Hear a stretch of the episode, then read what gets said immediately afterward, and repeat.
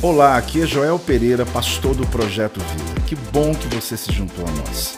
Seja bem-vindo ao meu podcast e que você possa ser impactado, inspirado através dessa mensagem. Hoje eu quero falar sobre um tema. Quem está pronto para começar, diga amém aí. Vamos aprender muito de Deus esses dias. Eu quero falar sobre o tema: Deus pode confiar mais em você. Fala comigo. Deus pode confiar mais em você. Fala para o irmão do lado aí. Deus pode confiar mais em você.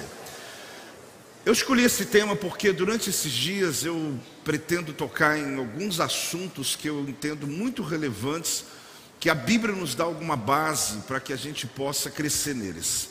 É interessante porque existem coisas que eu falarei nesses dias e você vai dizer: apóstolo, eu viajei, eu vim até aqui, eu vim no culto para ouvir o que eu já sei. Claro, porque existem alguns conceitos que eles são parte da nossa história.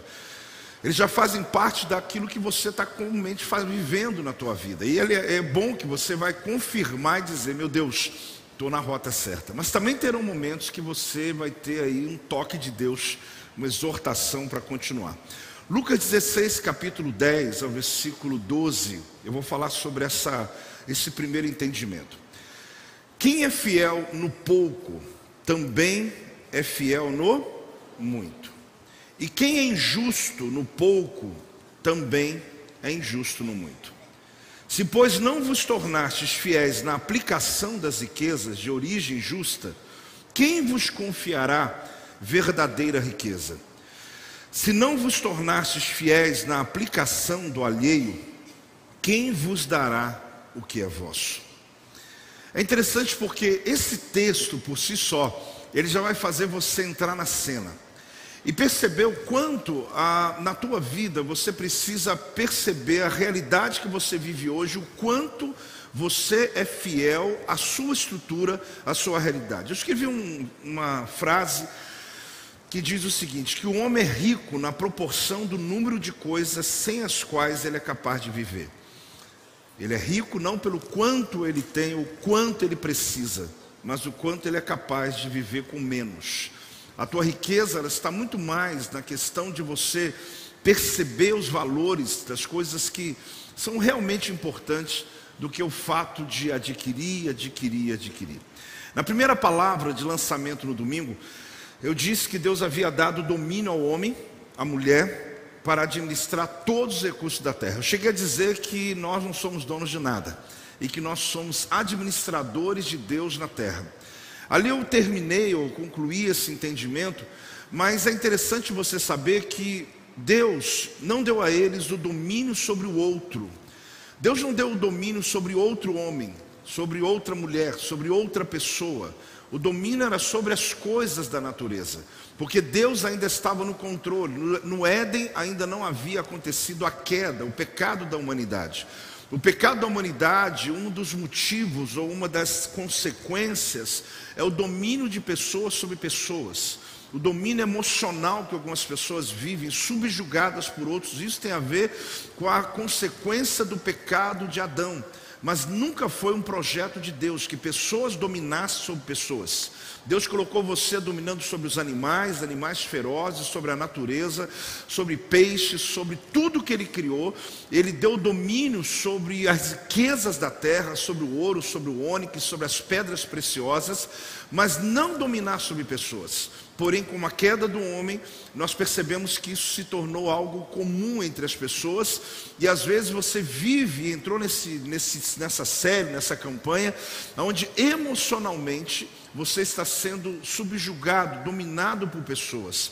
Aqui você vai compreender, claro, no caminho, que existem pessoas que nos influenciam, existem pessoas que tem alguma influência, algum domínio sobre a nossa vida, pelo emprego que você está, mas Deus não quer que você dependa de pessoas nesse aspecto emocional. Deus, ele ainda estava nesse controle, por isso era fato.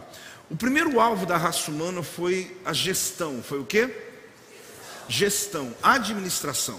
A primeira coisa que Deus faz, por isso eu tomo isso como a chave mestra, não é primeira, nem segunda, nem terceira, é a chave. É a chave mestra, conhecida como a chave do reino, que é a chave da administração, e por isso eu tomei esse tema hoje. Deus, ele confiou seus bens aos humanos por um breve tempo. Interessante que esse texto, ele se refere também ao uso dos dons. Porque ele chega a dizer o seguinte: se uma pessoa não é fiel ao alheio, se ele não é fiel às coisas naturais, às riquezas que o mundo dá, como que ele vai ser fiel às riquezas espirituais, aos dons que eu entrego a ele? Como que ele vai ser fiel? Então chega a dizer que seria pecado uma pessoa que tem riquezas viver uma vida egoísta, sem que ele pudesse ajudar, ou ele pudesse multiplicar, abençoar pessoas com a riqueza natural que ele recebeu. Só que o texto ele chega a dizer que se você que tem riquezas não consegue partilhar, imagine então você que recebeu de Deus dons espirituais, riquezas espirituais, e não partilha do que Deus deu a você. Então é como se fosse algo muito pior ainda. Então a fidelidade no pequeno é algo grandioso. É até estranho, né? Ser fiel no pequeno é algo grande, porque é ser fiel no pouco. Eu também vou conseguir ser fiel naquilo que Deus colocou na minha vida, ou aquilo que Ele quer me entregar. Então aqui tem aquela ideia, gente, de que Deus Ele quer sempre nos abençoar, mas Ele não vai abençoar o que você pede, mas o que você suporta. Porque se você não consegue manter-se fiel naquilo que você tem hoje, imagina como Deus vai prosperar você, ou vai lhe dar algumas chaves que não envolve só dinheiro, mas envolve o entendimento da palavra, dons espirituais. Se com o pouco que você tem, já ensoberbeceu, já se perdeu, já se afastou de Deus. Mas nessas 7 semanas, Deus quer te dar uma base tão poderosa, que vai te trazer suporte emocional, para que você não seja daqueles que se perde por pouco, se perde por pouco dinheiro, se perde por uma proposta qualquer, se perde pela vaidade de ser usado por Deus em algum propósito. E você vai descobrindo isso, e eu tenho certeza que Deus ele vai abrir chaves, ou seja, vai entregar chaves na tua mão para abrir portas espirituais. Quem já sente a presença de Deus, dá um glória a Deus aí. Ah, glória a Deus. Então Jesus ele quer mostrar aqui, né, que os infiéis no uso do dinheiro também se mostram infiéis no uso das riquezas de Deus. É quase um paralelo objetivo. Uma pessoa que é infiel no uso das coisas naturais, ele também vai ser infiel nas coisas espirituais. Então eu quero aqui colocar alguns pontos de algumas coisas que são até muito práticas, que não envolve aqui grandes revelações de palavras hebraicas ou gregas, mas são questões muito práticas, que eu tenho plena certeza que é o que nós precisamos desses dias. Vamos falar a primeira coisa: administrando recursos. Fala comigo, administrando recursos. Aqui a gente vai perceber que todos nós temos recursos. Apóstolo, eu estou sem nada. Não, todos nós temos recursos. Na verdade, você é um recurso. Então aqui nós vamos descobrir que com a realidade que você já vive, você já consegue perceber se Deus pode confiar ou não mais em você. Deus pode confiar mais em você? Então vamos lá. Uma pessoa que chega atrasado no trabalho constantemente, ele chega a correr risco de perder o emprego. E às vezes ele não só chega atrasado, mas ele usa alguns subterfúgios para poder... conta mentiras, e ele corre esse risco na vida. Uma pessoa com uma alimentação toda desordenada, ele tem grandes chances de ter a sua saúde atingida. Uma pessoa que ele muito tempo não cultiva suas amizades, nem uma palavra, nem no Dia das Mulheres, Internacional da Mulher, mandou lá um texto para amiga, alguma coisa específica, ele não cultiva, ele corre sérios riscos do mesmo jeito. Pessoas que perdem afeição, respeito pelo seu cônjuge, ele não sabe administrar o potencial que ele tem, ou seja, o casamento dele, ele corre sérios riscos, por quê? De o casamento desmoronar. Então o que eu quero te mostrar é que seja lá o que for, que você não administre bem, você vai ter perdas. E você pode pensar que tem a ver com recursos financeiros. Não, são os recursos, amigos, o matrimônio, seu emprego também, claro. A tua saúde é um recurso. E nós às vezes ficamos perguntando os porquês para Deus. Por que eu estou doente? Por que eu perdi meu matrimônio? Por que meus amigos não querem saber de mim mais? Mas eu quero muito te mostrar com muita honestidade que parte das suas perdas tem a ver com a sua falta de resiliência, com a sua própria capacidade de perder. por não valorizar as oportunidades que Deus lhe dá.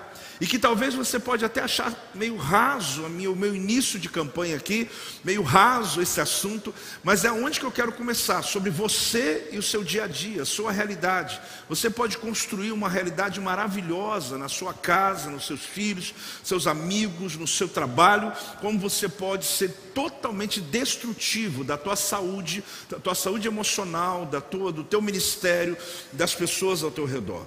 Uma boa gestão aplica recursos de maneira mais eficaz e eficiente e benéfica. Isso é uma boa gestão. É aquele que pega os recursos, ele quer ser eficaz no que ele faz. Administradores não desperdiçam recursos. Fala comigo. Pessoas, gestores, eles não desperdiçam nada, nenhum recurso. Aqui não depende quanto ele tem de recurso, se tem muito, se está sobrando, se tem migalhas, não se desperdiça. Nem os empregam em propósito errado. Bons administradores também não entesouram o recurso. O que é entesourar? É você guardar. Ah, mas eu guardo, apóstolo. Essa palavra nem precisa falar para mim, que eu sou uma pessoa que sou resiliente, eu guardo dinheiro. Não, não, não. Administradores não fiquem entesourando, guardando tudo que tem. Não fica aprisionando e não vive a vida, não dá à família uma vida agradável, porque simplesmente o que recebe, ele só pensa que eu vou guardar, vou guardar, vou guardar. Acumular recursos não é em absoluto administrá-lo. Tem gente que pensa que a administração tem a ver com guardar dinheiro, tem nada a ver uma coisa com a outra. Tem a ver em empregar o seu dinheiro, tem a ver em empregar a sua vida, inclusive não só o recurso financeiro, porque eu vou falar de vários âmbitos aqui, mas também, como eu falei, no nível emocional, relacionamento, etc. Quando uma pessoa ganha 100 reais, ele pega aquele dinheiro e fala assim, eu vou guardar, eu vou guardar, eu vou guardar, eu estou juntando, eu estou juntando. Ou alguns fazem o contrário, eu vou comprar uma coisa que eu desejo. Os dois estão errados. Porque a primeira coisa que eu faço, se eu ganho 100 reais, é fazer... Qual a primeira coisa que você faz? Olha, que tremendo, não é? Primeiro, Deus. Eu pego a 10ª parte e separo. Apóstolo, eu não achei que as mensagens seriam sobre finanças, mas não é. É sobre chaves. Mas eu preciso te dar algumas chaves. Eu pego aquele dinheiro, a primeira coisa, eu separo os 10 reais. Por quê? Para devolver o que é de Deus. E depois, acabou? Não. Eu vou pedir, Deus, me ajuda a administrar o 90. Me ajuda, por quê? Porque o Senhor pode me abençoar nas decisões que eu vou tomar. Só que isso serve em 100 reais, em 1.000 reais, 10.000 reais, 20.000 reais. Pede, toma posse, 100.000 reais. É o valor que você recebe, ele é um princípio. Só que se eu consigo pegar 100 reais, separar 10 reais, é muito provável que eu consiga pegar 1.000 e separar 100. É muito provável que eu consiga pegar 10.000 e separar 1.000. Agora não pense que quando eu tenho 100 reais, eu agora não posso, Senhor, mas o dia que eu for abençoado, aqueles 10.000 entrar, pode saber que eu vou entregar meu dízimo. Entrega? Não, porque a Bíblia está dizendo, não é o que estou dizendo, a Bíblia está dizendo, quem é injusto no pouco, ele também é injusto no muito. Não adianta querer provar, por quê? Porque isso é uma questão de decisão da pessoa. Não é o estado que eu estou hoje, é a decisão que eu tomei na minha vida. Ela independe se eu estou ali vivendo com salário mínimo ou se eu já estou com 50 mil reais por mês. É uma decisão, até dá um amém aí, né? E a gente começa às vezes pelo contrário, né? Se diz muito sobre esse aspecto financeiro que não tem a ver com quanto você ganha, mas o quanto você gasta. E isso tem muito a ver sim, outras palestras pode ser dado para você aí, não é de hoje. Mas aqui a administração adequada é o uso correto de alguma coisa. Usar algo corretamente significa usá-lo com integridade. Por exemplo, você trabalha num ambiente e lá tem uma copiadora que todo mundo usa. E você precisa fazer cópias de algum material que você tem para a sua vida, para o seu filho, ou para algum documento que você está fazendo. E você vai lá no trabalho, faz a cópia e tudo bem, tudo ok? Não. Você sabe que ser fiel no pouco, querido, é você administrar recursos e saber que existem coisas que não são tuas. E a fidelidade é olhando para você ou não, e parecendo algo ínfimo, como pegar um clips, uma folha de papel e colocar no bolso o clips e dizer, eu preciso disso aqui, deixa eu colocar aqui e levar para minha casa. É absurdo, por mais que você ache que eu estou sendo radical, é exatamente o que o texto quer mostrar para nós. O Senhor, ele quer encontrar pessoas que ele possa confiar, e ele vai dar a você alguns testes na vida. Quem está entendendo, gente? A mensagem da semana que vem, já estou dando spoiler, né, vai ser sobre você passar por testes da vida e você ser aprovado. E você vai perceber que Deus coloca você em teste e você não percebeu. E que você está orando por uma porta se abrir, a porta não abre, você está clamando, clamando. Só que existem coisas simples da vida que você não compreende, ou não compreendia, mas hoje eu vou te fazer compreender. E que você vai perceber que o reino de Deus, ele trabalha com detalhes. E é muito importante quando nós lemos um texto sobre a fidelidade no pouco. A gente sempre acha que quando é comigo, não, apóstolo, Senhor, o Senhor sabe que eu sou fiel. Eu peguei um clipe, mas eu trouxe 10, eu trouxe uma caixinha amanhã, não importa. Você não pode tocar naquilo que não é seu, em qualquer lugar que você esteja, em qualquer ambiente que você esteja. Aqui você descobre que, pois as pessoas, às vezes, elas pegam como algo pessoal, e talvez algo tão insignificante que não chega a acionar a consciência dele. Ah, eu peguei aqui, não tinha ninguém, não era dono, eu peguei, tinha um livro aqui, eu peguei e levei para casa. E aquilo não aciona a consciência dele, não mexeu com nada, já cauterizou. Só que o grande detalhe, apóstolo, você está exagerando, não. É um clips, é um lápis, é uma caneta, depois um livro, um grampeador, um laptop. Sim, por quê? Porque você começa, a tua consciência, ela diz o seguinte: mas isso aqui é para o meu uso, eu também estou sendo útil para aquela empresa, então isso aqui não vai fazer. Aliás, eu estou vendo que ninguém está assistindo, falta lá no almoxarifado, ninguém nem viu, então isso não faz diferença, pode não fazer diferença para aquela empresa, pode não fazer diferença para você, mas no mundo espiritual fechou uma porta da tua vida, que você vai ficar com o joelho roxo de orar, e você está pedindo: Deus, abre uma porta de emprego para mim, mas você é confiável? Então a grande questão, querido, é a fidelidade do pouco. É exatamente nesses detalhes que a gente descobre o seguinte: a gente tem que lembrar que nem os nossos próprios bens pertencem a nós inteiramente, você não vai levá-los. Quando a gente morre, fica tudo para trás, para provar para você que só administrou por um tempo, você usufruiu por um tempo, e alguns usufruem bem, e outros guardou tanto dinheiro, passou tanta luta na vida, que deixou para os outros brigar depois e não aproveitou nada da vida, porque ele achava que administrar ia ficar retendo. Aí já são traumas emocionais, talvez você viveu lá na tua família, passou algumas situações de muita necessidade. Aí você tem que vir aqui, é na terça, né, Adriana? Para cura, para libertação da alma, né? Você tem que passar por alguma... Eu estou falando sério.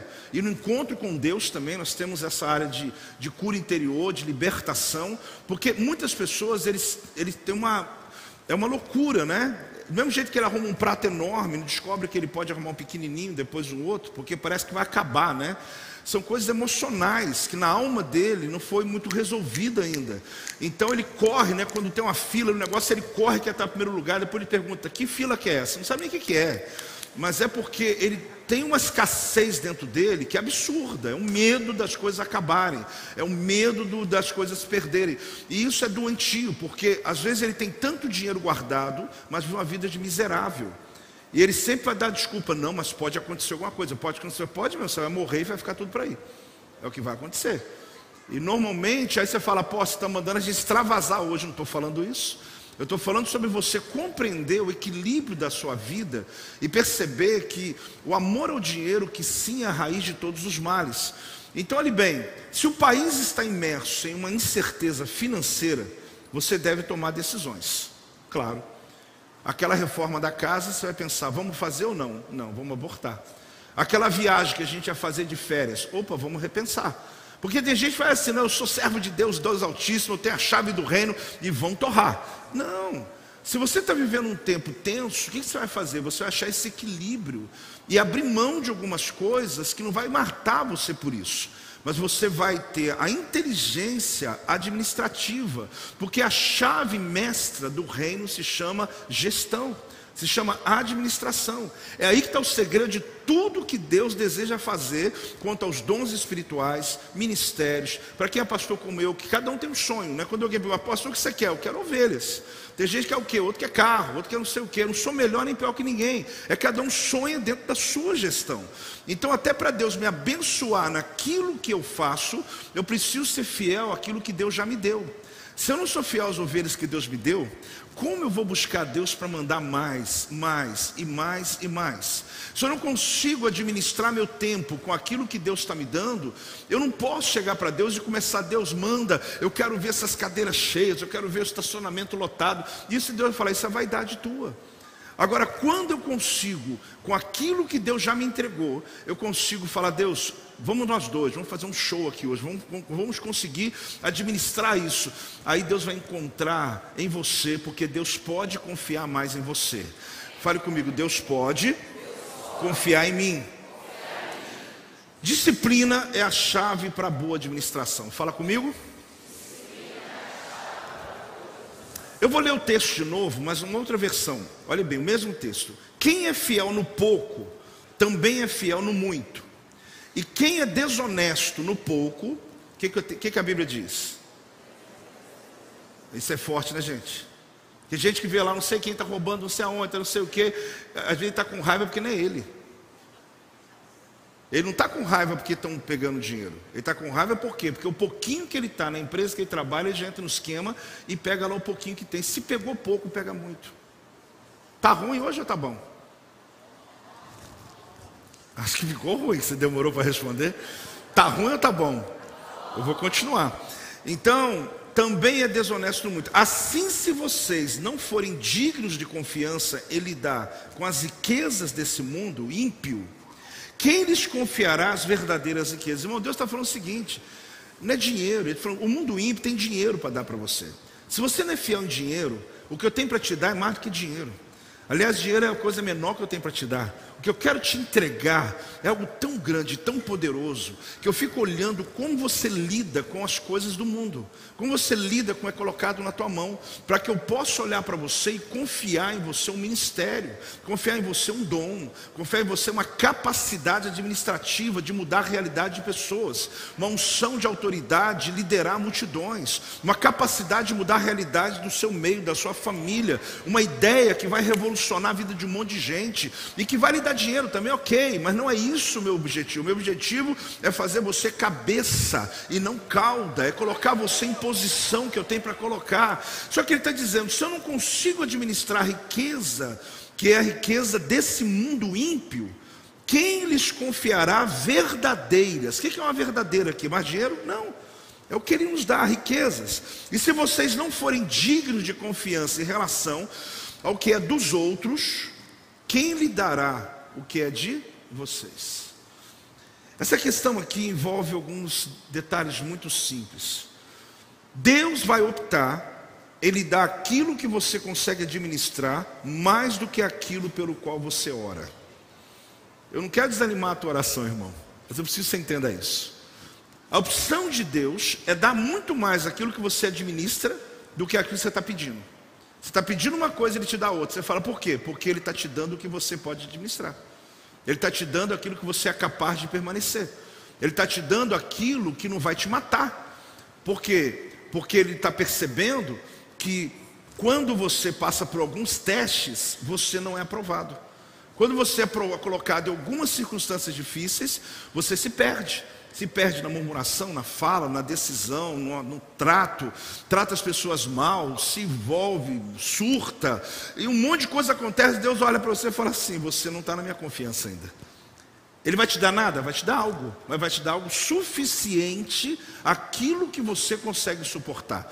Então essa chave da administração é o nosso desejo, que chama-se administração da oração. Fala comigo.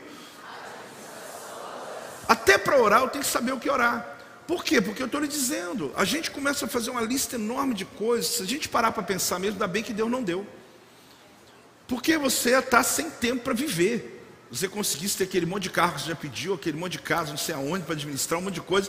E Deus fala: você está fazendo o que com a sua que você mora? Como é que você está fazendo com o quarto que você dorme? Como é que você faz com o guarda-roupa que você tem uma porta? E você está pedindo um monte de coisa para mim, sendo que você não consegue ser fiel no pouco. Porque quem consegue ser fiel no pouco, ele consegue ser fiel no muito. A gente passa por escassez na vida, querido, é natural, faz parte da vida. Eu já disse aqui algumas vezes: você contar a tua história, eu conto a minha, a apóstola conta dela, a pastora Creusa conta dela, porque a gente tem histórias para contar. Eu lembro quando eu fui para a escola teológica, faculdade teológica, eu, apesar de uma família simples, mas eu já tinha um quarto, meu irmão já tinha casado, se não me engano, eu tinha um quarto só para mim, eu tinha um guarda-roupa. Quando eu chego lá, uma gaveta de uma cômoda, eram quatro, uma, duas, três, quatro. Abriram a gaveta e falou, aqui você põe sua roupa, e era só o que eu tinha. Aquela gaveta e dois beliches e a cama de cima para poder dormir. Meio parecendo até um presídio, mas não, era uma escola. Mas eu olhei para aquilo tudo, eu falei, peraí, eu tenho que me virar. Eu não tinha tanta coisa assim, mas mais do que uma gaveta. Tinha que colocar ali, tinha que conviver com aquilo. E o pior é quando você tem colega de quarto que é bagunceiro. Não, você não tem noção. Quem já viveu sabe o que eu estou falando. Você arruma tudo que é seu, você coloca tudo em ordem e você tem alguém que está ali lutando contra, né? Uma resistência dentro do teu quarto. Então hoje quando eu olho meu guarda-roupa, eu sou grato a Deus. Porque eu falo, Senhor, eu tenho mais do que uma gaveta. Eu tenho lá uma outra gaveta. Tudo bem que a apóstola foi dominando, né? Foi dominando, né? Mas mesmo assim ainda sobrou uma porta para mim ainda. Então quando eu olho eu falo, Deus, que coisa boa. A sensação que eu tenho é essa, você conseguiu ser fiel na gaveta. Eu te dei duas, eu te dei uma porta. Parece que tá um discurso de racional, né? De falar de não é isso não, é Deus querendo te dar mais. É Deus querendo te abençoar. Mas Ele te testa com um pouco que você tem hoje. Só que tu abre a gaveta daqui, sem só uma gaveta, parece um inferno. Deus do céu, parece que o demônio dormiu ali dentro, porque está um negócio, você fala, o que é isso? Você não sabe nem por onde começar. Aí o indivíduo fala assim, eu quero um closet. Aí Deus pensa assim, imagina como vai ser esse closet. Você imagina que inferno vai virar, os demônios vão vir todos morar ali, né? Então, a gente tem sempre uma desculpa de que no futuro a gente vai melhorar, que quando eu ter, vou ser diferente. De que quando a oportunidade vir, quando aquele emprego dos sonhos vier, eu nunca vou chegar atrasado. Irmão, chega hoje. Chega hoje no tempo certo. Faça hoje o teu melhor onde você está. Eu ganho um salário mínimo, então faça o melhor ali naquele ambiente. Deus vai te ver, querido. E vai abrir os olhos de pessoas ali que vão te ver, vão te enxergar. Isso é lindo, é Deus ali te abençoando. Então, por exemplo, você está pedindo um emprego. Eu falei agora há pouco sobre isso, né? Só que Deus fala assim, muito bem. Mas no seu último emprego, você chegava atrasado todos os dias. Você tirava 2 horas de almoço. Você ia embora às 16h55, sendo que terminava às 17h30. E você ainda mentia de vez em quando, dizendo que estava doente. Aí Deus fala assim, você pode mesmo administrar o novo emprego que eu quero te dar? Aí você fala, sério, Deus, brincadeira, né? Desculpa aí, eu não... Por quê, irmão? A gente está em casa aqui. Vamos conversar. Como que você reage a um emprego, de uma oportunidade que você tem? Mente falando que está doente. Chega atrasado. Inventa história. Sai mais cedo, meia hora, 40 minutos, porque não tem mais nada para fazer, vamos embora. Não tem porque você não está enxergando, porque tem. Com certeza tem. E você está dizendo assim, Deus... me dá um emprego melhor, eu queria algo, a palavra lá está dizendo que você é honrado, irmãos, Deus é tudo que Deus quer te abençoar, isso que eu quero que você entenda, Ele quer te abençoar, só que hoje onde você está, é onde Ele está olhando para você e vendo o que você está fazendo com aquilo que você tem, porque isso é administração, isso é gestão, é você usar o recurso hoje. Não é vir, apóstolo, eu achei que eu ia chegar aqui, o Senhor me dá aquela palavra tal, eu ia sair empreendedorismo aqui hoje, eu ia sair empreendendo, montando meu negócio. Desculpe se eu decepcionei, mas eu quero dizer uma coisa. O lugar que você está é a vitrine que Deus está olhando. E ali está o lugar e a oportunidade das coisas acontecerem. Isso se refere a ministério, se refere em vários níveis. Aí você diz, Senhor, me dá uma casa nova. Vamos lá então. Aí Deus fala assim, meu filho, vamos lá. E a casa que você tem? A casa que você tem, como você mantém ela? Você mantém a casa em dia? Aí você fala assim, mas Senhor, ela é alugada. Faz diferença? Não, para Deus não. E para o princípio que eu estou te ensinando, não. Principalmente se ela for alugada. Se ela é alugada, Ele está perguntando, qual é a tua gestão com a riqueza alheia? Ela não é tua. Ah, mas eu não sei, eu deixo tudo quebrado lá, eu vou sair, daqui a pouco eu saio para outra casa, alugo outra. Essa é a bênção de alugar casa. Quebro tudo, vou para outro lugar. Irmão, você não tem mente de prosperidade nunca. Porque quem é fiel, ele é fiel às coisas que não são dele. Inclusive até mais às vezes. Ele cuida com zelo. Está recebendo aí ou não? Aposto, claro que vai ser oração. No final a gente cura tudo, mas vamos lá. Então é uma coisa simples que eu estou falando, sim. Mas eu preciso começar do simples para a gente poder crescer a cada quarta-feira aqui e tocar no alto, tocar em coisas grandes. A gente perceber que dá para mudar a realidade de qualquer pessoa que está aqui dentro.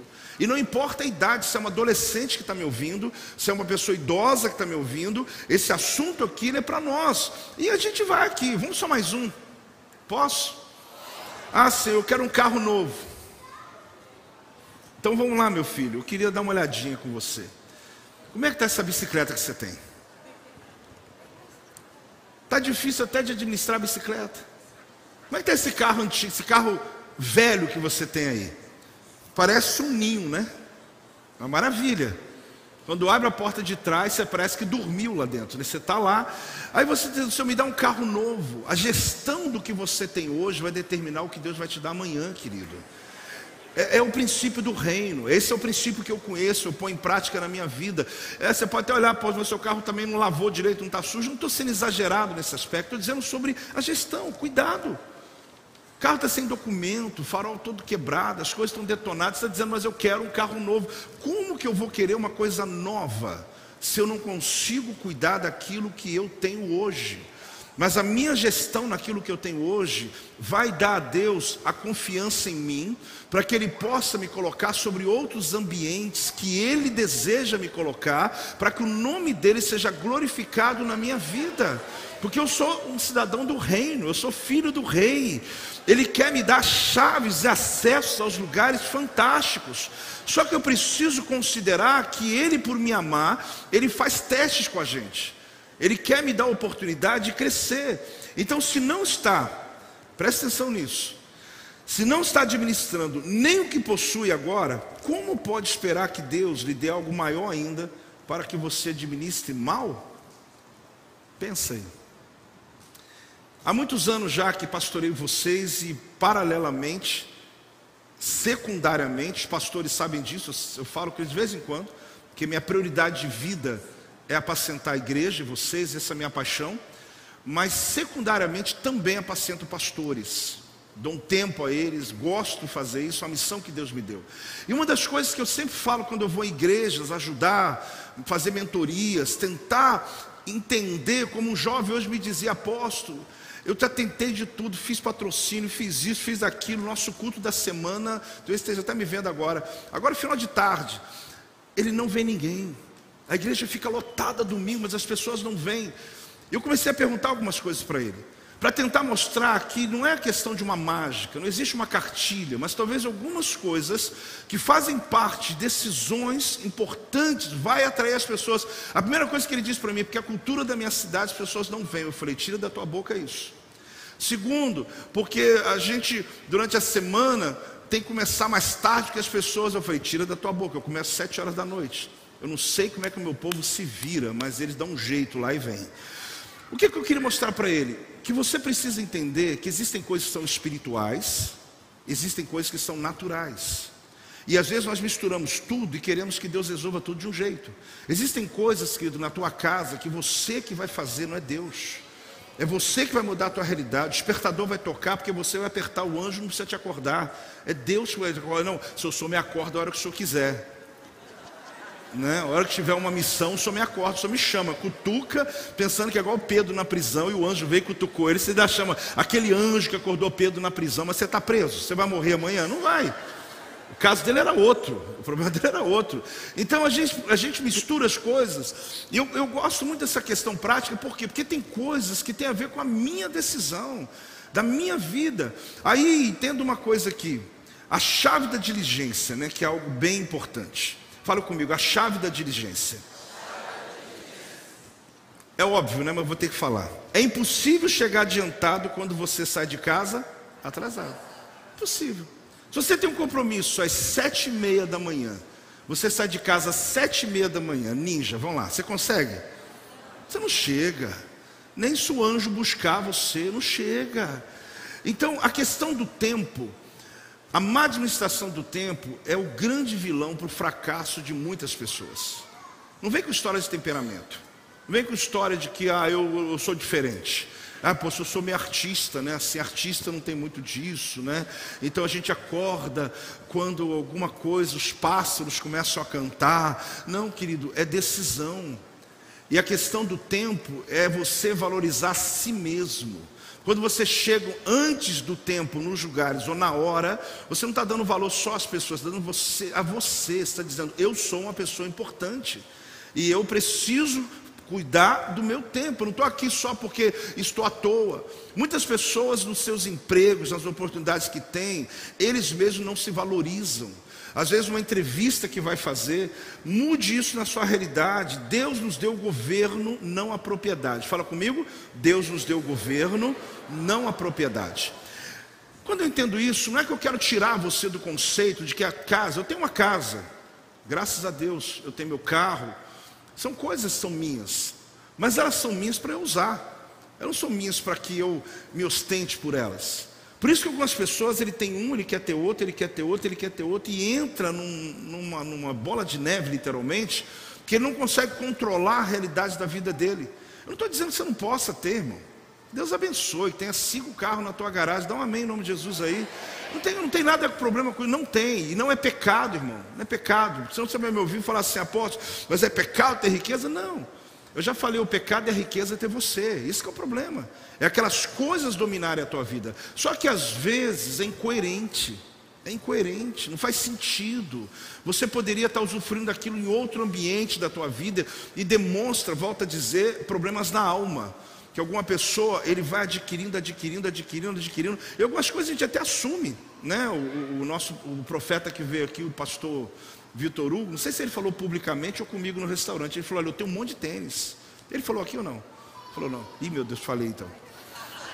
Não, mas ele falou, ele falou, sabe por quê? Porque quando moleque eu não tinha dinheiro, andava descalço, não tinha nada. Ele falou, eu compro mesmo. Aí é um assumido, está resolvido, né? Se cure assim, Deus te abençoe para você comprar, realizar. Só que quando você tem algo na tua alma que você não percebe, e por isso te dá uma compulsão absurda por algumas coisas que o teu salário nunca vai pagar, não adianta você pedir aumento, não adianta você trabalhar mais, não adianta você, não vai te acompanhar, as coisas não vão conseguir bater a matemática, a conta não fecha. Então, se Deus criou tudo, Ele possui tudo, sim ou não? Aí Ele delegou para mim e para você o que? Administra tudo. Então está aí a terra. Quando eu terminar meu tempo aqui, eu vou embora, a terra continua, que significa que não é minha. Ah, mas ficou para o meu filho, ele morre e fica também aí. Por quê? Porque na verdade é só para uso, a gente vai usando. As coisas que Deus criou, eu vou adquirindo.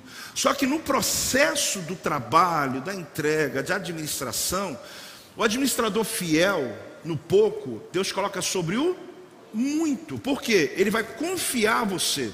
Só que você se lembra daquele homem rico da Bíblia, que ele começou a se gabar, que o trabalho árduo dele havia enriquecido tanto ele, que ele falou assim, eu vou construir celeiros, eu vou aumentar meus celeiros, porque os meus celeiros não suportam a quantidade de bens que eu tenho.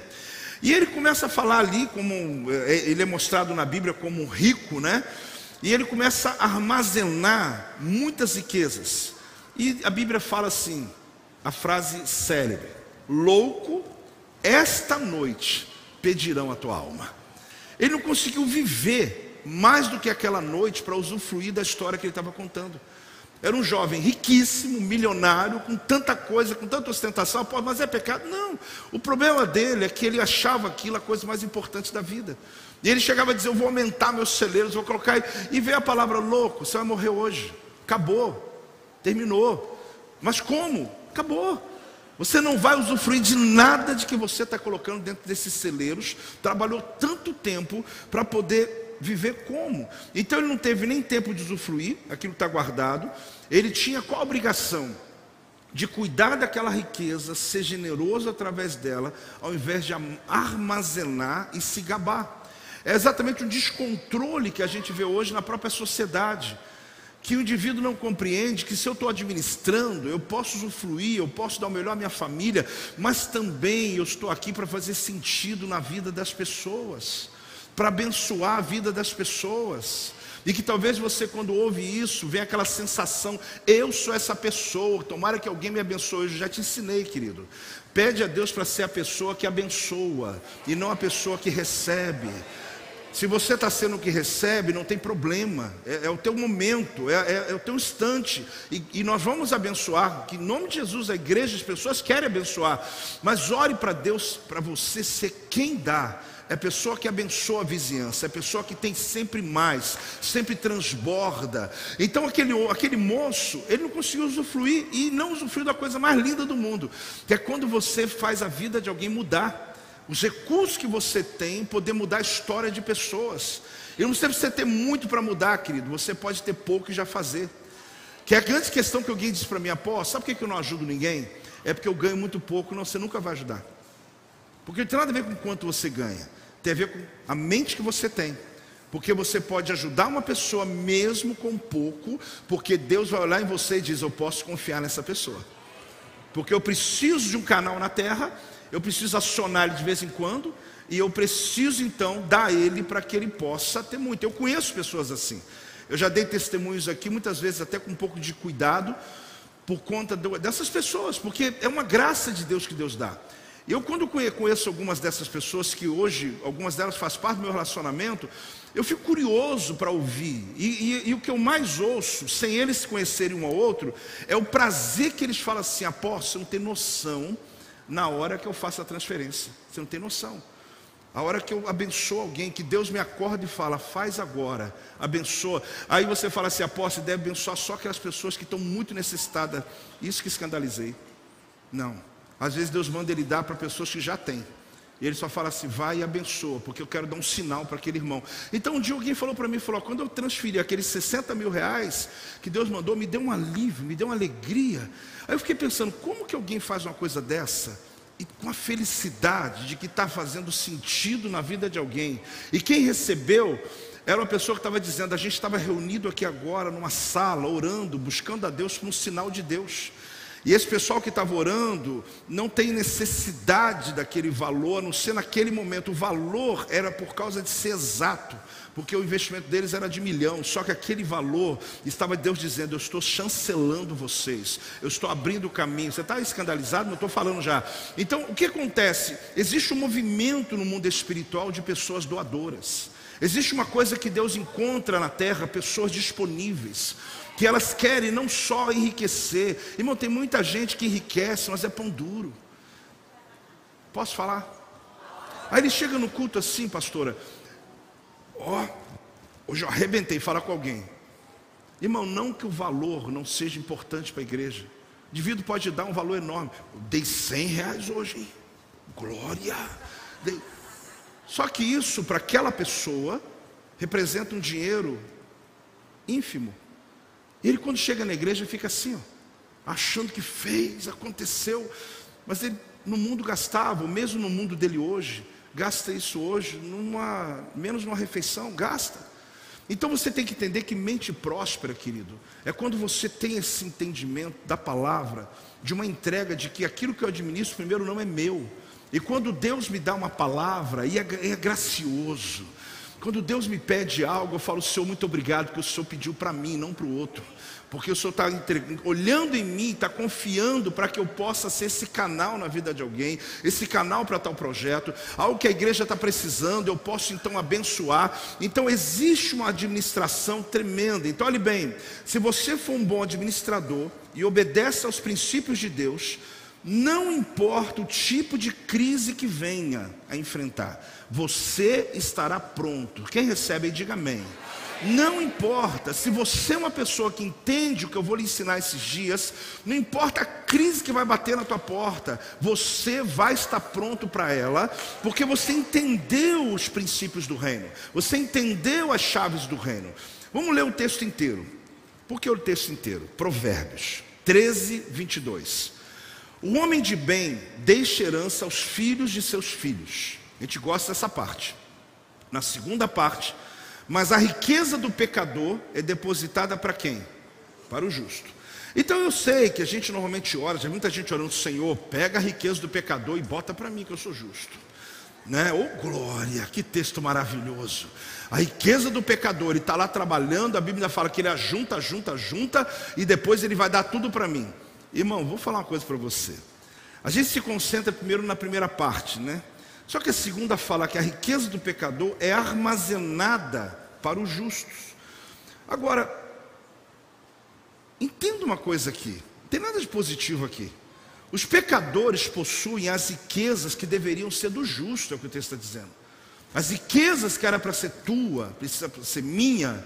Existem pecadores que está dizendo aqui, por serem melhores administradores do que a gente, melhores gestores do que a gente, estão enriquecendo, estão armazenando a minha riqueza. Acorda, irmão. E o que Deus está dizendo? Eu quero dar aos meus filhos. Ele não está fazendo acepção de pessoas. Ele não está falando aqui sobre quem está no mundo, quem não tem Deus, mas está falando que você que é nascido de novo, você recebe uma chancela no mundo espiritual. Você é filho de Deus. Você tem a chave do reino do Espírito. Você liga na terra, é ligado no céu. Você desliga na terra, é desligado no céu. O pecador não tem nada disso, mas eles administram o dinheiro deles e prosperam. Aí agora, quando Deus olha para a terra, quem Ele quer abençoar? Fala eu. É você. É objetiva essa mensagem. Você que tenha Cristo como teu Senhor. E por que que muitos, às vezes, mesmo servos de Deus, passam batalhas da vida? Perguntas básicas que eu fiz lá atrás. Que hora você chega no emprego? Você honra teu trabalho? Você usa as coisas do teu emprego como se fosse para você? Porque ser servo de Deus, querido, é ser fiel no pouco. É ser fiel exatamente naquilo que é teu. É você ser honesto nas oportunidades que são dadas a você. E você vai ver a chave virando. Como aconteceu com Jó. Deus vai virar o teu cativeiro.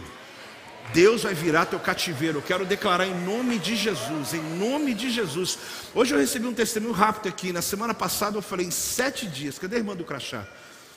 Está ali, levanta o crachá aí. Começou hoje, 7 dias depois. Ela está com o crachá do trabalho dela ali. Ela falou: apóstolo, aconteceu.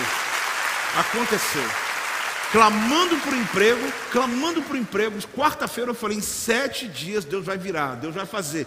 Hoje, 7 dias, ela está aqui dizendo: eu comecei hoje. Crachá na mão. Pode dar mais alto suas palmas, querido. Pode celebrar. Fantástico. Então, esse dinheiro, ele não vai vir para você enquanto você estiver dizendo: dinheiro, venha.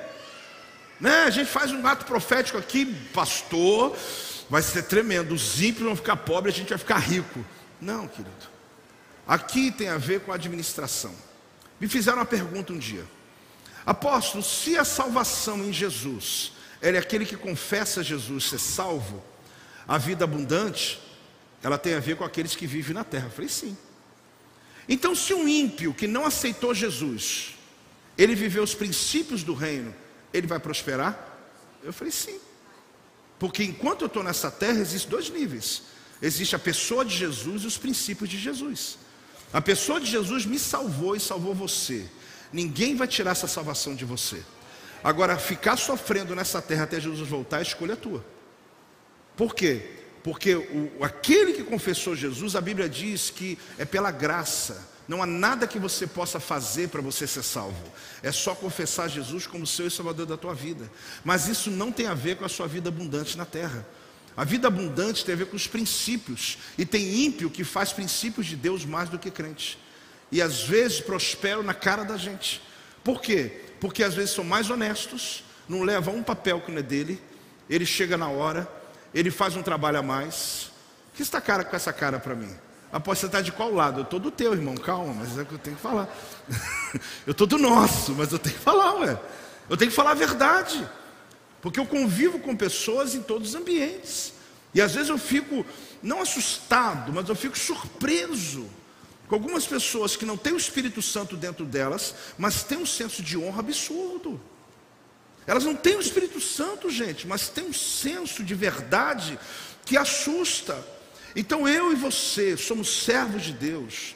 Nós precisamos brilhar nessa terra, querido. Nós precisamos ser os melhores nessa terra. Nós temos que dar testemunho do Cristo que nós servimos. Quando você passar num teste, você vai passar ali num nível alto, com aprovação alta. Porque alguém falou assim, ó, eu até testei aquele rapaz ali que vai na igreja, mas olha, me surpreendi, que eu deixei um dinheiro aqui, ele pegou, me devolveu, fiz tal coisa, ele fez. Por quê? Porque você é que precisa brilhar essa luz. Então, olhe bem, ele não vai vir em você ainda dizendo, eu vou atar, vou liberar, eu vou ligar na terra, vou desligar. Talvez você está orando há muito tempo por algo que não está acontecendo, o joelho está roxo, as coisas não estão acontecendo. Por quê? Vou te explicar, irmãos. Está aqui.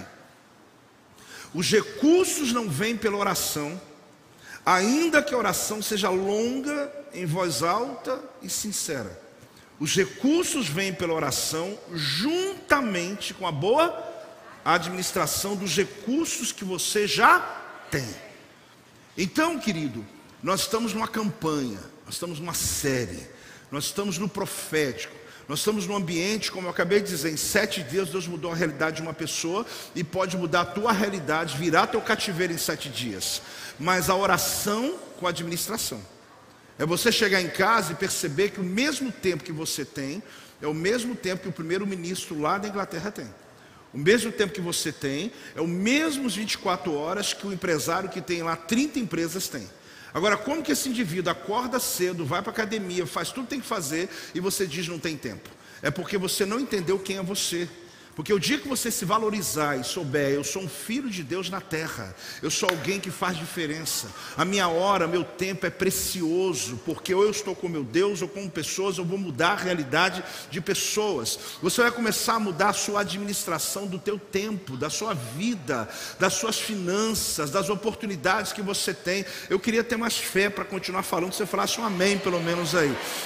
Então significa o quê? Que eu preciso hoje, nesse primeiro dia, eu espero em nome de Jesus, de quarta você volte. Apóstolo, não bateu demais. Não, mas eu preciso que hoje a gente vá crescendo. Por quê? Aprenda uma coisa. Comece do pouco e vá crescendo. Fala para o irmão aí. É o que a gente vai fazer aqui nas nossas dias aqui. A gente está começando lá embaixo. Assuntos práticos, situações que todo mundo aqui pode tomar decisões, ou você diz, apóstolo, até agora não me atingiu em nada, porque graças a Deus eu tenho princípios. Essas coisas aí eu já faço, e eu tenho certeza que se você faz, você tem testemunho. Tenho certeza que se você faz, você empresa, você subiu nela. Tenho certeza que se você faz, as suas finanças têm crescido. Eu tenho certeza disso. Se você faz o que aqui eu estou dizendo, que alguns não conseguem fazer, eu tenho plena certeza que a tua vida profissional e áreas da tua vida estão rompendo. Apóstolo, mas eu estou passando luta porque eu estou em pecado. Não, irmão, a métrica do reino não é assim. Um dia um pastor disse assim, apóstolo, eu estou me sentindo muito mal de orar pelos enfermos, porque Deus está curando as pessoas e eu tenho uma doença. E aí, o que eu falo para ele? Deus pode usar uma pessoa, curar um enfermo e está doente? Pode, porque muitas vezes já falei de assuntos aqui que eu estava me libertando junto com você, meu irmão, que eu estava aqui dizendo, Deus me ajuda também, porque senão eu acho que tudo que eu falo, a minha autoridade está, sim, eu mudo, eu compreendo o reino, minha vida tem um caráter, porém, eu também tenho minhas batalhas. Eu disse para esse irmão, pode continuar orando, o dia que Jesus quiser te curar, Ele te cura, enquanto isso, você vai curar muita gente. Então não perca a sua autoridade, porque eu estou falando algo que você se sente mal, dizendo, meu Deus, então... Não estou falando isso. A gente pode estar no meio de um deserto por um outro propósito. Quem está aí, diga amém. Pode estar passando por uma luta e não tem nada a ver com a falta de resiliência tua. Você pode estar fazendo tudo que eu falei aqui e mesmo assim está passando por uma luta, sim ou não? Por quê? Porque é a tua prova. Aí, meu irmão, é onde Deus está querendo te levar. Não é clichê. Mas o tamanho da resistência determina o tamanho da influência. Amém? Não é clichê, isso é fato. Se Deus quer me dar uma influência muito grande, eu vou ter uma resistência também muito grande. Então, às vezes, você não consegue entender hoje, mas vai entender na frente. Quando a porta abrir, quando Deus te honrar, quando coisas que você sonhava começar a acontecer, você vai ver que no lugar da tua humilhação, Deus te deu dupla honra. Pode dar uma salva de palmas ao Senhor. Glória a Deus. Então, olhe bem, Comece do pouco e vá crescendo. Essa é a ótica. Comece do pouco e vá crescendo. Comece do pouco e vai crescendo. Apóstolo, é isso, comece do pouco. Qual que é o pouco? O que você tem. Está dizendo que eu só tenho pouco? Não. É pouco diante do que Deus quer dar. Você está entendendo? Eu posso ter muito para os olhos de alguém. Apóstolo, tem muito? Não. Eu tenho pouco. Aos olhos do que Deus quer me dar, à medida que eu for me curando, à medida que eu for me preparando, Ele tem muito mais a fazer ainda. Então, você tem que começar do teu pouco, é começar com a sua realidade, é começar olhando o que você tem. E aí a gente vai pegar o quê? Seja honesto, como eu já te falei. Vai jogar um papel fora? Dá uma olhada antes. Aposto, sabia que isso era desse jeito, não. Escreve do outro lado da folha, irmão. Tem dois lados. Não joga fora, não. A gente desperdiça demais. Sai de um cômodo, apaga a luz, mesmo quando não for tua casa. Porque isso é resiliência, isso é ser fiel no alheio. É isso que Deus olha a gente. Ah, tô nem aí, que paga essa luz aí, tá? Não, você não faz isso. Você não faz isso, amém? Você não faz isso, você não joga papel na rua porque não está nem aí, porque não é sua casa. Você não faz isso. Porque você tem que entender que Deus está te olhando exatamente nessas questões básicas da vida. Deus não ama o desperdício, acredite. E administradores também detestam o desperdício. Desperdício de comida, desperdício de roupa, desperdício de tempo, qualquer desperdício. E vou te falar, hein? Você vai se assustar, e deve já ter acontecido com você, de pessoas muito ricas e que têm uma vida bastarda, que come bem, mas desperdiça perto deles para ver. Porque a gente acha que é assim, não, porque tem muito, não faz diferença. Faz diferença.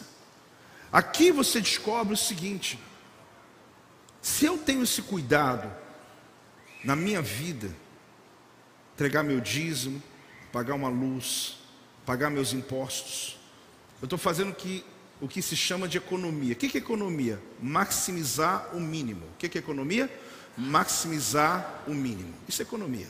Você está querendo maximizar o que você tem. Você pega aqui e faz crescer, pega aqui e faz romper. Projeto Vida é uma história muito objetiva da gente, um galpão. Eu sempre digo que a gente tinha que improvisar nas campanhas, colocando chamava de encerado de caminhão, né? que era um plástico grande. Comprava azul, amarelo, comprava branco, comprava preto. Aí tinha uma irmã aqui da igreja, Rosilé, ela vinha, pegava minha ideia, desenhava o tema da campanha, a gente colocava ilhosa no Lucaplast, subia, tal, de dia, corria em casa para pegar a Bíblia, vinha pregar. Por quê? Porque eu não esperei ter telão de LED para fazer o que eu faço hoje. Você tem que maximizar o mínimo que você tem. Você tem que fazer com aquilo que está na tua mão. E Deus vai te olhando e falar assim: acho que eu vou abençoar esse menino. E Deus vai olhar para você e vai dizer: eu quero abençoar esse rapaz, eu quero abençoar essa mulher, eu quero abençoar essa casa. Porque é uma questão prática da vida. Apóstolo, mas tudo isso eu já sei. Que bom então, irmão. É bom que você saia daqui hoje dizendo: então você está no caminho certo.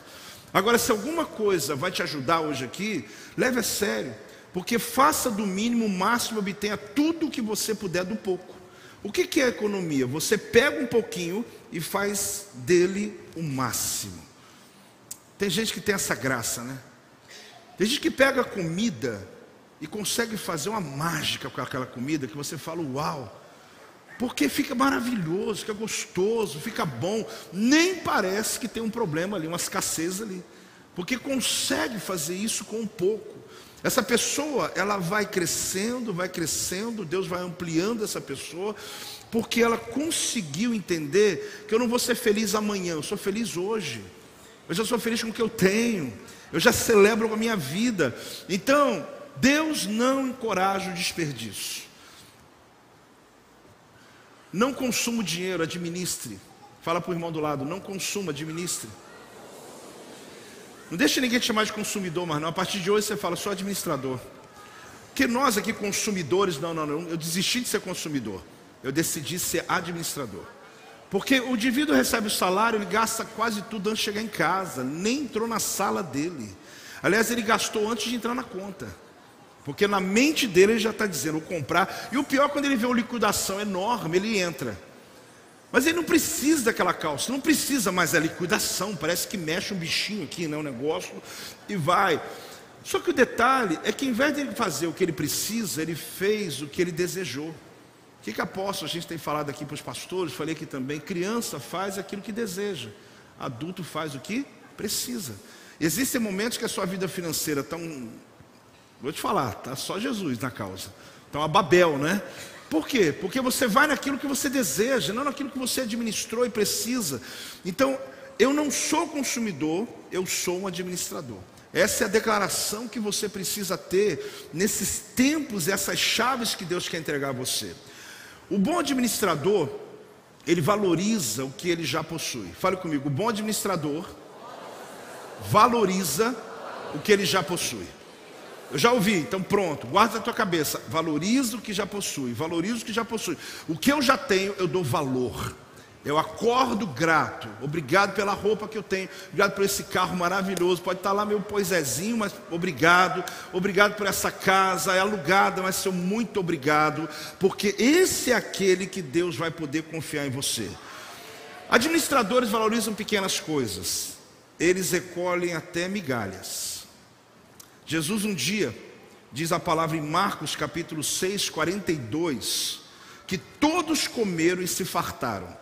Após o milagre que Jesus, ele multiplicou pães e peixes, 5 pães e 2 peixinhos, e ele alimentou mais de 5.000 pessoas. Mas sabe o que ele falou para os 12 dele? Vá pegar o que sobrou. Vá pegar o que sobrou. Agora, por que que Jesus, que deu comida para 5.000... Gente, pensa numa festa com 5.000 pessoas comendo. No final, mandar o pessoal pegar o cesto e pegando a comida que está sobrando. Por que isso? Porque eu penso na minha cabeça que Jesus usou um recurso do Pai dele, e que ele vai ter que dar conta depois, e que ele está dizendo, eu preciso pegar as migalhas para ver o que sobrou, e a Bíblia fala que sobrou 12 cestos, existem muitos motivos, né? Um deles é que o povo é aqueles que sempre terão acesso às migalhas, ao que dá, ao pão, mas os discípulos, aqueles que servem, sempre terão acesso aos cestos cheios, por isso que servir, aprenda uma coisa, vai sobrar para você muito mais do que você dá às pessoas, porque eles serviram todo mundo sem comer nada, e depois Jesus falou, vai lá agora e pega tudo que sobrou, e encheu o cesto de cada um, e eles ficaram abastecidos. Mas por que Jesus mandou pegar migalhas? Porque administrador pega o que sobra, não deixa sobrar nada. Você sabe de uma coisa? A gente às vezes não olha alguns detalhes da vida. Tem roupa no armário que você não usa há muito tempo, mas não usa. Diz aí a lenda que passou, acho que de um ano, você nunca usou, não vai usar mesmo. Pega, usa, ou então dá para alguém. Doe para alguém. Abra caminho para o milagre. Só que o negócio está lá, ó. Está lá. Você olha assim, o guarda-roupa, não, também não vou dar para ninguém não. Vou dar para ninguém não. É desperdício. Deus gosta quando a gente doa, quando a gente entrega, quando a gente se desfaz de algo. Então comece novamente, comece a buscar algumas coisas que estão às vezes lá, que precisam de você recolher o quê? As migalhas. Deus não gosta de desperdício. Eu não estou falando sobre o que sobra, que você joga no lixo. Eu estou falando sobre aquilo tudo que se perde na tua vida durante tanto tempo, e que no final você fala, meu Deus, isso aqui eu poderia ter melhorado a minha realidade. E eu termino dizendo para você o seguinte: planos elaborados levam à fartura. Diga, planos elaborados levam à fartura. Provérbios 21:5 diz, os planos do diligente tendem à abundância, mas a pressa excessiva à pobreza. Porque o apressado sempre acaba na miséria, mas aquele que tem planos elaborados, uma hora a fartura chega. Porque ele tem cuidado com os detalhes, com aquilo que sobra, com o tempo. Ele administra bem aquilo que ele tem, ele valoriza aquilo que Deus entregou para ele. Isso vai ser em qualquer ambiente, porque pessoas que pedem esmolas são pessoas que querem resultados a curto prazo. Deixa eu dar uma dica para você: se você passa tempo com pessoas que desejam alguma coisa em troca de nada, saiba que se encontra em uma má companhia. Porque se só está rodeado de gente que está esperando você fazer uma coisa por elas, sem elas fazerem nada, porque estão precisando, preciso de dinheiro. Não, se você precisar de dinheiro, não faz isso não. Se você precisar de dinheiro, chega para alguém e fala, o que que eu posso fazer por você e aliviar a tua vida, para que talvez você possa aliviar a minha. Agora, não adianta eu estender a mão. Pessoas que estendem a mão vão continuar na miséria, porque elas sempre estão esperando que alguém dê alguma coisa para elas, sem ter feito nada por ninguém. e por alguém que ele está pedindo. E alguns ainda têm aquela cabeça que acha que é obrigação. Irmão, deixa eu quebrar um paradigma aqui. Pessoas que você conheceu e prosperou não tem obrigação de te ajudar. Pessoas da tua família que ficaram ricas não tem obrigação nenhum de te ajudar. Tá ruim, hein? Você volta quarta, gente? Vamos lá. Meu Deus do céu. Mas eu tenho que falar a verdade. Porque a gente acha assim, não, meu tio prosperou, minha prima, não sei quem. Irmão, deixa eles. Ele não tem a mínima obrigação. Se fizer, é porque tem um coração bom. É porque conheceu princípios do reino. Tem gente que fica em função dessa história da vida, com a mão estendida. Irmão, não estende a mão não, estende a mão para abençoar e não para ficar pedindo nada. Estende a mão para entregar, não para ficar esperando nada. Seja disposto, é isso que você tem que fazer. Mas se alguém tem e pode dar, você chega à pessoa e fala, o que que eu posso te ajudar? Você não tem nada, mas está dizendo, mas eu tenho alguma, eu sou um recurso. Fala comigo, eu sou um recurso. Você sabia que você é um recurso? E é mesmo. Às vezes você tem alguma coisa, uma habilidade, algo que você vai trazer um alívio a alguém, que ele não vai te doar um esmola, ele vai te dar algo que ele vai estar feliz. Ele vai no final, você fala, não precisa não, ele fala, não, eu faço questão de lhe dar. Você não tem noção o que você fez por mim aqui hoje. Só que a gente vive numa sociedade, dentro da igreja às vezes, perdendo princípios fantásticos, que às vezes a gente pensa a saída mais cômoda, uma saída mais fácil, e que vai levar você à pobreza e à miséria. Aprenda na sua vida. Se você quer ser aprovado no teste de Deus, tenha resiliência e tenha disciplina. Porque se você administrar bem o que Ele já te deu, Ele poderá confiar mais em você. Essa é a palavra de hoje. Deus quer confiar mais em você. Deus pode confiar mais em você, amém? Amém. Então, querido, põe em prática essa primeira chave, ou talvez a chave mestra das chaves, chamada gestão da nossa vida, gestão do que nós somos, do recurso que você hoje é. E você, em nome de Jesus, eu quero profetizar que nesses 7 dias, eu quero de novo fazer isso. Deus vai virar o seu cativeiro. Deus vai colocar você na vitrine de alguém, na lista de alguém. O teu nome vai ser soprado em algum lugar. Que nessas semanas também, pessoas vão se lembrar de você. Como a irmã trouxe o crachá hoje, não vai ser só ela não. Muitas pessoas que almejam vão alcançar níveis maiores. E se você já é próspero, abençoado, não pense que acabou aí, porque Deus não fez ainda o que Ele quer fazer na tua vida e através da tua vida. Deus está procurando na terra canais que Ele possa confiar, que Ele possa dar recursos para você saber. Quando Ele te der uma palavra, você vai comandar esses recursos e Ele vai continuar te dando mais. E eu profetizo sobre a tua vida. Se você recebe, dá uma salva de palmas ao Senhor, dá um glória a Deus em nome de Jesus. Aleluia! Glória a Deus! Glória a Deus! Fique de pé nesse instante, queridos. Eu quero, nesse ambiente profético, pedir ao Senhor que não nos deixe perder esse ensino. Eu sei que você pode dizer, apóstolo, eu vou até ensinar outras pessoas, amém, glória a Deus. Mas antes disso acontecer, pede a Deus para isso entrar na tua vida. Isso pode ajudar muitos casamentos aqui, querido. A sua casa. Talvez não dá para mudar da noite para o dia. Talvez não dá para você chegar lá agora, lavar carro, arrumar casa, resolver coisa. A casa que você está deixando. Não, mas põe na tua mente isso. Você está numa prova. A semana que vem, meu tema vai ser esse, olha. Semana que vem, seja aprovado no teste. Eu vou continuar essa conversa, só que a gente vai subir um nível, tá bom? A gente está aqui, ó, começando lá embaixo, e a gente vai subindo níveis. Você vai ver o favor de Deus, claro. Você vai ver a bênção de Deus sobre o servo dele, a serva dele. Você vai ver que tem a mão de Deus nas coisas. Mas antes da mão de Deus entrar, existem coisas que tem a sua mão, que tem a sua vida, é a sua decisão, é o teu caráter. É a sua posição diante de Deus. Pegar essa chave, querido, não é só chegar aqui e peguei a chave, não. É você chegar no 7º dia. Nós vamos por 7 semanas aqui, sabe, aprender, mergulhar. Se alguma hora você se sentir humilhado, depois Deus te exalta. Após fui humilhado, tá bom, Deus vai te exaltar. Mas o importante é que você descubra que não depende de ninguém fazer nada por você, depende de você mesmo. Deus pode me usar para te abençoar, claro. Deus pode tocar na vida de uma pessoa e falar assim: olha, paga a conta daquela pessoa. Várias vezes aconteceu isso aqui nessa igreja, várias vezes. Mas olha, quer um conselho? Não fica pedindo a Deus isso. Pede a Deus: Senhor, me dá tanto que eu quero transbordar, me abençoa, confia em mim, que eu entendi agora como funciona o reino. Agora, se uma pessoa não consegue ser fiel no dízimo dela, nem no que ela ganha hoje, ela não consegue ser fiel a Deus nem no que ela tem hoje, ela não consegue interferir na vida de uma pessoa com pouco que ela tem, não vem contar a história que quando você um dia tiver, você vai ser fiel, porque a Bíblia está dizendo que não vai ser. Oi, gente, amém? A Bíblia está dizendo que não vai ser. Aquele que é fiel no pouco, ele vai ser fiel no muito.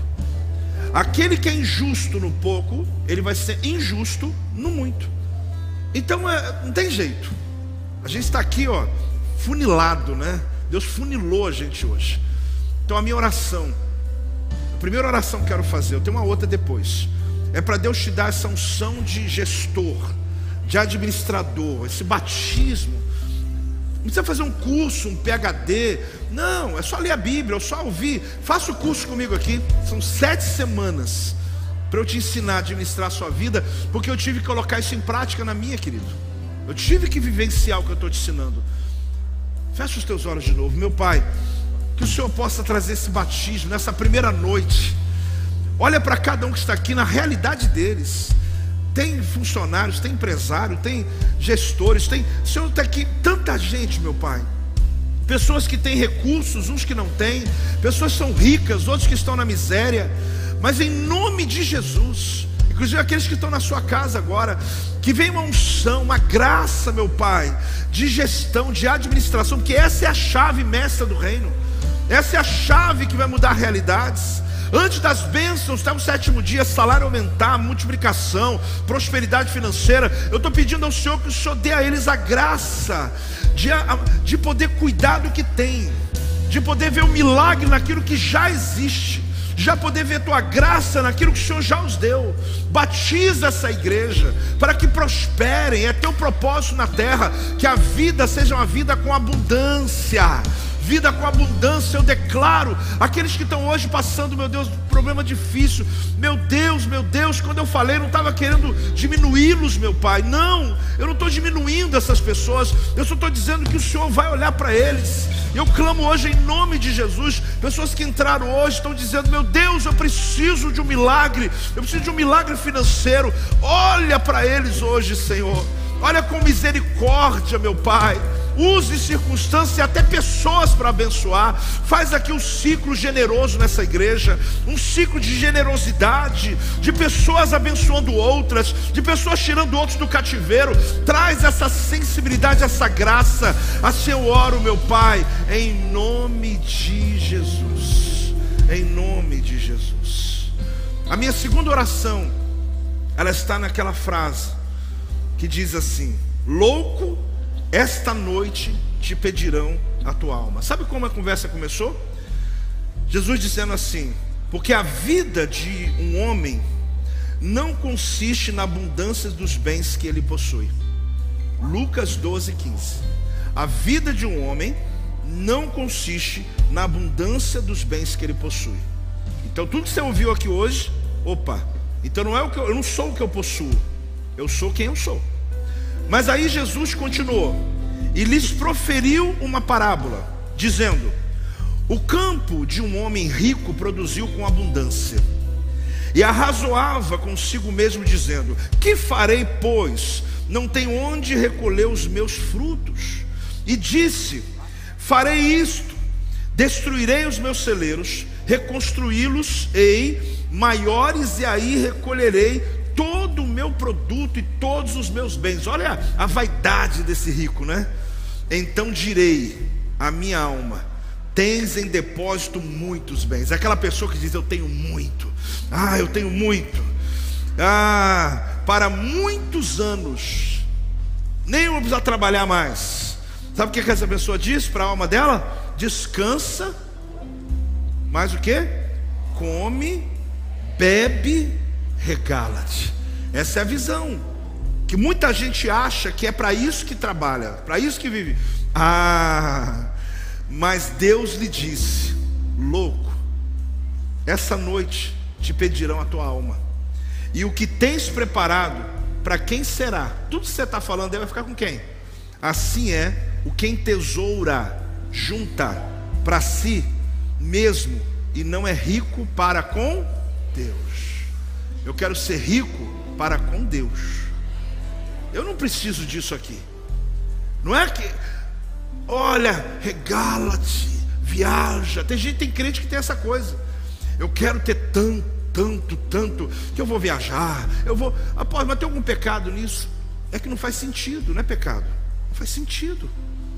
O que Deus está me dando é para fazer diferença na vida de alguém. Não é para isso que Deus dá. Aí ele falou, sabe o que aconteceu? Louco, tudo que você juntou vai ser para quem? E você vê isso na televisão, nos jornais, na internet. Você vê isso acontecendo todo dia. Dá até uma dozinha. Você fala, fulano de tal se matou numa fortuna de não sei quantos bilhão. Aí você fala assim, meu Deus, por que que não me deu aquele dinheiro? Aí você fala, fulano de tal não sei o que, só tinha uma pessoa da família e deixou a fortuna para o cachorro. Você está exagerando ou não? Deixou para o cachorro. Aí lá na Europa é comum, pessoas idosas morrem, procura filho, neto, não tem ninguém. Aí vai para o Vaticano. Aí você fala, o que adiantou tudo aquilo? Porque não faz sentido. Então hoje a minha oração, minha segunda oração é por você, que precisa entender que tudo isso só faz sentido se Jesus for o Senhor da tua vida. Porque não adianta, querido, você pode ter muito ou pouco. Vai chegar a hora que nós vamos morrer. E a grande questão é onde você juntou o teu tesouro, na terra ou no céu? Porque o tesouro do céu, o maior dele, chama-se salvação. Chama-se o quê? Salvação. Irmãos, em nome de Jesus, você pode estar passando o dia mal hoje, mas se você é salvo, sabe que Jesus é seu da tua casa, da tua vida, dorme em paz, porque arma nenhuma vai crescer contra você, nenhuma arma de Satanás vai prosperar contra a tua vida. Você está entendendo isso? É uma proteção de Deus, salvação é tudo. Apóstolo, eu vim só para pregar essas ideias, tal, mas eu não quero religião. Eu não estou te falando de religião, estou falando de Jesus. Por isso eu quero dar a você uma oportunidade de orar comigo agora, entregando a sua vida a Jesus, para que você não receba essa mesma palavra, louco, essa noite pedirão a tua alma. Essa noite, ou essa manhã, posso, vou morrer hoje, eu não sei, hoje, amanhã, daqui 10 anos, não importa. O que me importa é que enquanto eu estou aqui, eu estou juntando tesouro no céu, e não vivendo aqui nessa terra, tentando humanamente, humanismo, tentando sobreviver. Faz oração comigo dizendo, fecha os olhos, Senhor Jesus, o maior milagre é a salvação.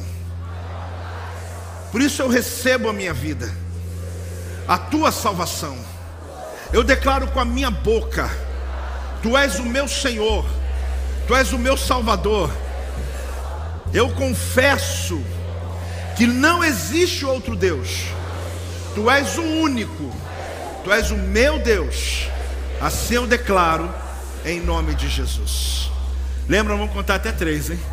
E quando eu disser 3, você faz barulho. Mas a questão é que você está fazendo barulho já para profetizar que gente vai ser salva aqui. E na internet tem gente em casa. Jesus está salvando pessoas em casa. Muita gente. E eu quero contar até 3. Quando eu contar até 3, você que visita, você que quer essa experiência com Jesus, você quer voltar para Jesus, você fica com a mão levantada. Só para eu saber que você quer Jesus na tua vida. 1, 2, 3.